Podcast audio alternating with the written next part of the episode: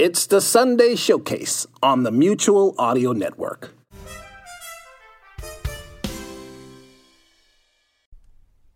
The following audio drama is rated G for general audience.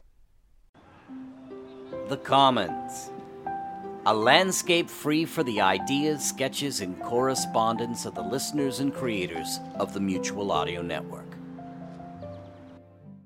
You're invited to a realm of audio drama. where one moment can seem like an eternity. It's previously on.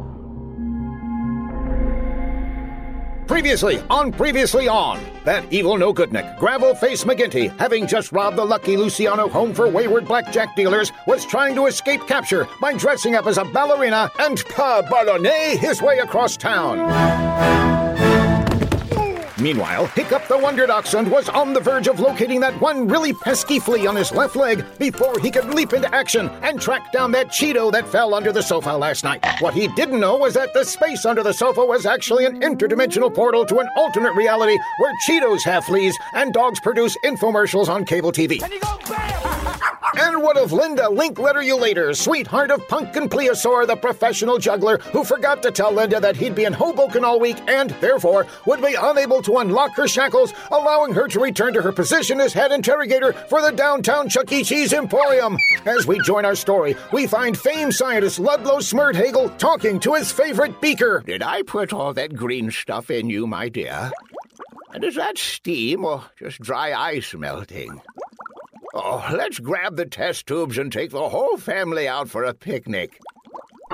then you know about me and the Bunsen burner. Be here next time on Previously On when the secret behind the bricks, behind the drywall, behind the paint, behind the bookcase is finally revealed. Will the mystery of the non foaming mineral oil finally be solved? And what of the talking gerbils that have swarmed into the basement of lightweight boxing champion Dukes Duchamps? Will Charlie Bozo the monkey find his way back to the room of an infinite number of monkeys with typewriters to wrap up Act 2, Scene 3 of The Taming of the Shrew? All this and less next time on Previously On. This episode of Previously On was written, produced, and narrated by John Bell. Music for the opening and credits licensed from audioblocks.com. This is a co production of the Mutual Audio Network and the Texas Radio Theater Company in association with RF Media at rfmediapro.com. For more daily helpings of modern audio drama, please check out mutualaudionetwork.com. Thanks for listening, and remember to watch more audio.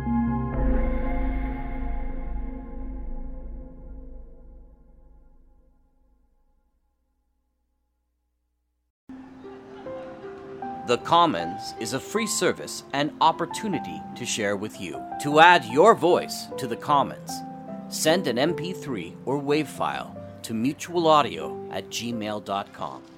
That's mutualaudio at gmail.com. M U T U A L A U D I O at gmail.com. We love your feedback about anything on Mutual and are thrilled to share your ideas, your thoughts, or skits in our forum. See you next time in the Commons.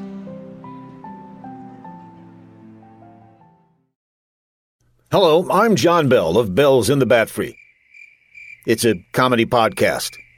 Fridays and every other Sunday. Well, anyway, back in episode 5 of Bells in the Bat Free, we introduced the cowlets, tiny little cows. Where did all these cats come from? They're not cats, they're cows, and they're heading toward the water cooler. Stop it before. Now you can display your love of these tiny cows with genuine cowlet t-shirts. You know what's really fun to do with these shirts? Get a whole bunch of people to buy them. Then you all gather together and run down the street. People will see these cowlets coming toward them and think it's a stampede. You think that would really work, Brad? Shh, I'm pushing for bulk sales here. You can also get cowlet mugs, clocks, and other items. Just go to thebatfree.com and click on shop. This is a limited time offer. No, it's not. You just do not understand advertising, do you? Get your merchandise today with the official cowlet design created by Jeff Music. Buying lots of them would bring music to my ears. Oh, stop.